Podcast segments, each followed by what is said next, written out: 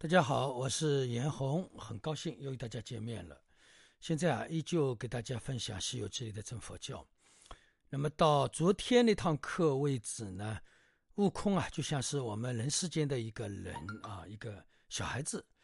呃，这个小孩子从母亲里怀孕到他出生，以及出生之后慢慢成长，呃，到达了十三四岁。呃，这个人就是这个人，我们叫反叛心理的时候的一个过程。那么，就像我们世间的人，到了十五六岁，就要慢慢的走向社会，因为十五六岁以前很反叛嘛。现在我们世界当中很多的年轻人也都是这样，我们自己也那么经历过来。那么，大闹天宫啊，这些呢，都像是小孩子就是叛逆心理的一种显现。那么。当叛逆心理过了之后，那么他真正要诉苦了，也就像我们世间的小孩子要面对生活，要挣钱，要养家，要面对这个生活，要去在这个生活当中攀岩，被五阴束缚住诉苦。那么悟空呢？现在他才是真正去体验生活被五阴束缚的折磨的那种感觉。那么真正是入于修行了。那么所以呢，前面部分的讲的就像一个小孩子。他从成年之间前面的一个过程，那么就像我们人啊，也是几乎是一样。那么这个表露呢，也表露了我们学佛修行的人刚入佛门时候，就是跟悟空是一样。其实呢，他什么佛法也没得到，但是呢，他觉得自己非常的厉害。所以呢，在这样一个故事当中，我们可以从，呃，我们世界人也可以做一个对比，我们学佛修行初入佛门的人。呃，也可以来做这样一个对比。那么现在呢，我给大家继续讲故事啊。那么悟空，悟空呢压在五指山下，那么不知道压了多少年。当然，《西游记》里是有数字的啊，说是好像五千年、啊，五百年。因为这个时间我没有注意啊，因为我这里就不去确定它了。那么悟空呢，在无无印山下诉苦。那么我们再回过头来讲那个呃呃雷音寺啊，就是。那个西天的雷音寺就是佛陀住的那个地方。有一天呢，佛陀召集了很多的他的弟子，很多的呃菩萨到他的呃住的地方来。他呢跟他们做了一个讲解。他说啊，现在我们这个世间呢，南瞻部洲，那么如此南瞻部洲的人，他们呢是。杀盗淫妄酒非常的严重啊，而且贪嗔痴慢疑非常的强烈，而且呢，这个地方的人非常的享受生活啊，就是我们现在人来来讲的话，这种人，呃，非常的嗔恨，呃，非常的杀心也非常的大，然后呢，非常的享受啊，贪嗔痴慢疑啊，享受生活。那么从这个意义上来讲，那个南瞻部洲就是指我们中国了啊。怎么样去度化南瞻部洲的人呢？我有三藏经典啊，保存在雷音寺中。三藏经典中呢，有三十五部五千一百四十四简的经文。那么我要找一个能吃苦的人来求这个法。把这个法求回去，求回去之后呢，利益南瞻部洲的众生啊，就是利益我们中国的人啊。那个时候呢，很多的菩萨看了看，呃，如来他们呢都没有说话。那么只有观音菩萨，呃，上前一步，他说：“如来是真，因为要不这个使命我来完成，我去南瞻部洲一趟。”啊，我去找到那个起经的人吧，我要找到那个真正发心、发大心、修慈悲心的人，让他来西天取经。这个任务要不交给我？如来呢，非常的开心啊，呃，那是甚好甚好，非常的好，非常的好。而且观音菩萨是呃慈悲为怀的，出了名的。如来说啊，你要去的话呢，你一定要记住一件事情。千万不能在空中，呃，飞飞啊！我认为这个人就可以去取经了，呃，这样你肯定没有用的，你找不到这个取经的人。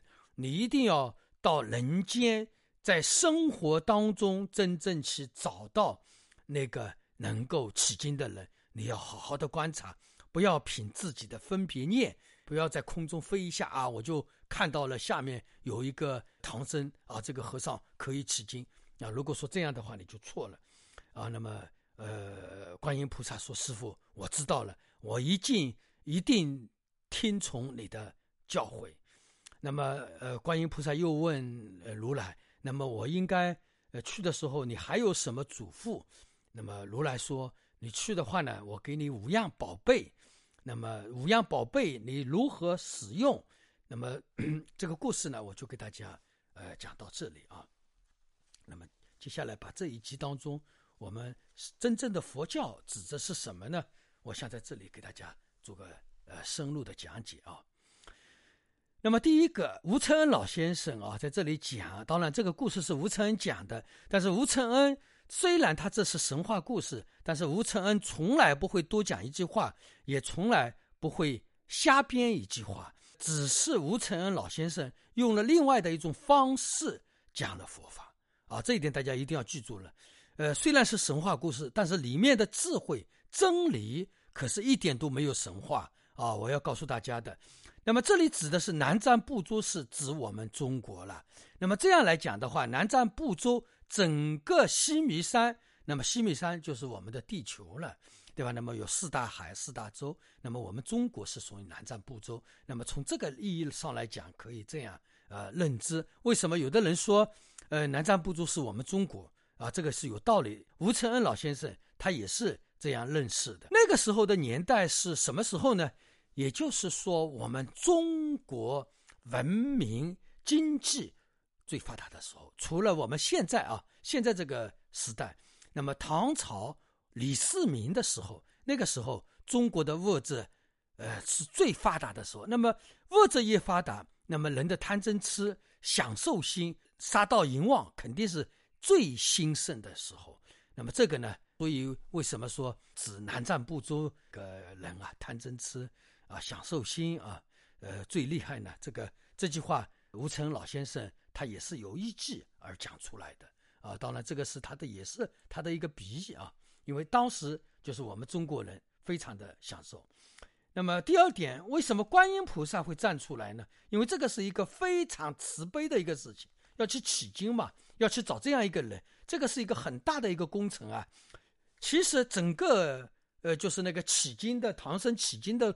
过程不仅仅是唐僧师徒四人，还有包括了观音菩萨。哦，我想这一点大家要知道。其实观音菩萨一直在他们身边护持他们。那么实际上整个取经的过程，实际上是观音菩萨取经的一个过程。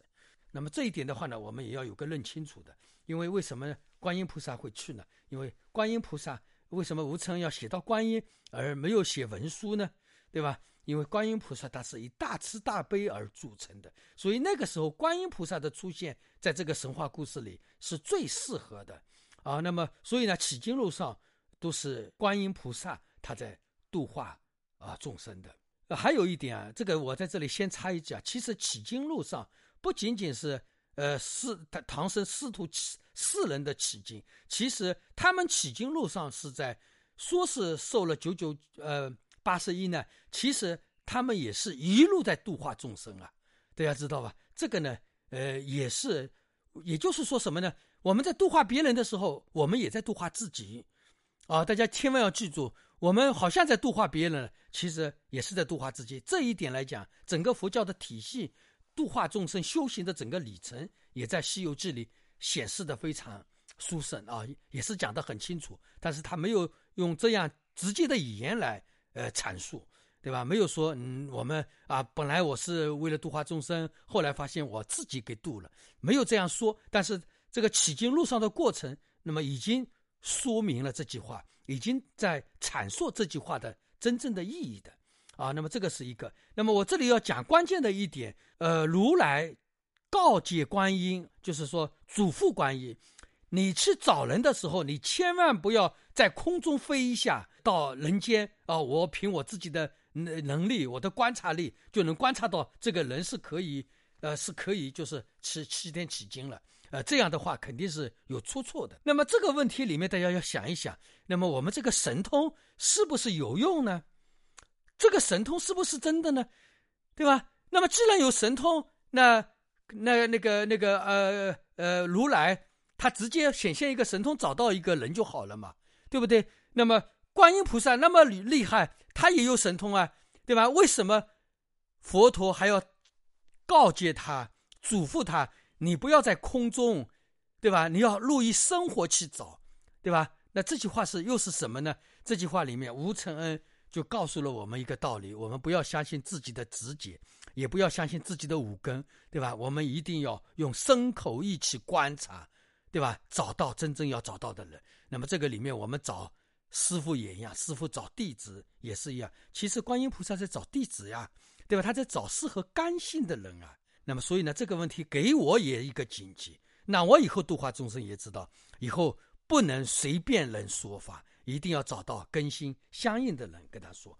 那么，同样在这一句话当中，又阐述了另外一个思想，也就是我们邪佛修行的人啊，不要离开世间啊，对吧？要在生活中修行，对不对？比如说，我们出家人可以啊，出家了。我们到深山里面，我们去修行。但是你真正的修行到了一定的时候，你还得要回归生活，对吧？我永远处理了，我永远闭关在一个寂静的地方，对吧？那你怎么能？你靠什么来观察自己呢？你怎么来调心呢？对不对？你的心怎么来调？心你离开了世间法，离开了我们人世间，你怎么来调心啊？所以呢，我们不要拿自己，我们很多修复修行的人，不要拿自己的眼睛给骗了。对吧？眼睛给骗了，就觉得自大。我们现在很多邪佛修行的人都愚蠢的不得了，真的是这样。我们很多人打打坐就觉得自己很有智慧，我有神通了，对吧？那你第二天入于生活，你去看看，你啥事情也做不好，对吧？这种实际上叫自大，自己骗了自己。其实你什么修行都没有，对吧？只是妄想自己的修行，对吧？实际上就是说，佛陀在这个跟观音菩萨这一句对话中，就是把我们这种行为都破除了。我们要注意啊，是修行在生活，但是我们要打坐，这些都可以。我们眼力人情去修行，我们在过这个过程体验都是没有错。但是我们不要在这种生活中认为我有修行，你不要认为我离开了人间，我到了深山里面修行了，你觉得就有本事？我打坐当中，你觉得这个叫真本事？不是的啊，真正的呃修行是要用身口意啊，真正的去行为，才能真正的修行。啊！不要在打坐当中妄想，这个叫修行啊！不要在打坐当中，我的身体没有了，我见到空了，见到佛了，这个叫修行啊！你在修行中，在行为中，是真正的去修行啊！这个才是我们真正的修行，好吧？那么这一课里面，呃，特别是佛陀警告观音。可以说是警告他，大家想想看，观音菩萨、佛陀都不放心啊，还要这样去警告他。那么现在我们世界的邪佛人，你又算什么呢？